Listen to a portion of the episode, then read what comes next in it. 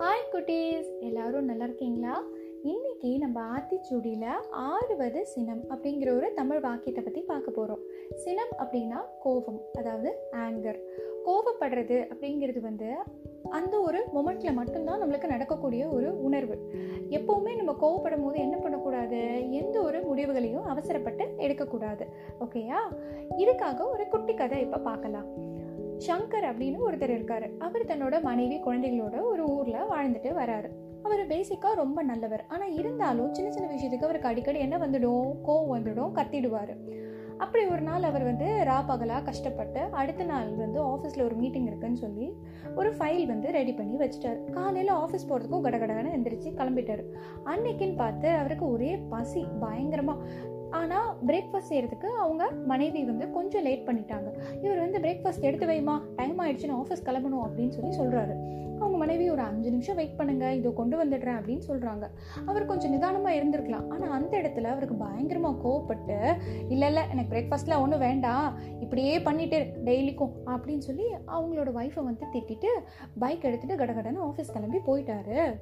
அவர் கஷ்டப்பட்டு செஞ்ச ஃபைலை அவர் எடுத்துகிட்டே போகல அந்த கோவப்பட்ட ஒரு தருணத்தினால அதை மறந்துட்டார்.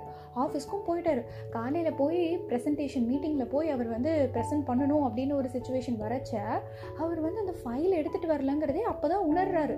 ரொம்ப அவமானமாக போயிடுச்சு. அவரோட டீம் பீப்புள் முன்னாடி ரொம்ப கஷ்டப்பட்டு தலைகுனிவோடு சரி சரி இதை நாளைக்கு நம்ம பேசலாம் அப்படின்னு சொல்லி கஷ்டப்பட்டு தன்னோட மேலதிகாரிகிட்ட பேசி சரி கட்டி வெளியில் வந்து அவரோட இடத்துல உட்காந்துருக்காரு ஒரு ஓரமாக உட்காந்துருக்காரு உட்காந்துட்டு ரொம்ப சங்கடப்பட்டு உட்காந்துருக்கும் போது யோசிக்கிறாரு.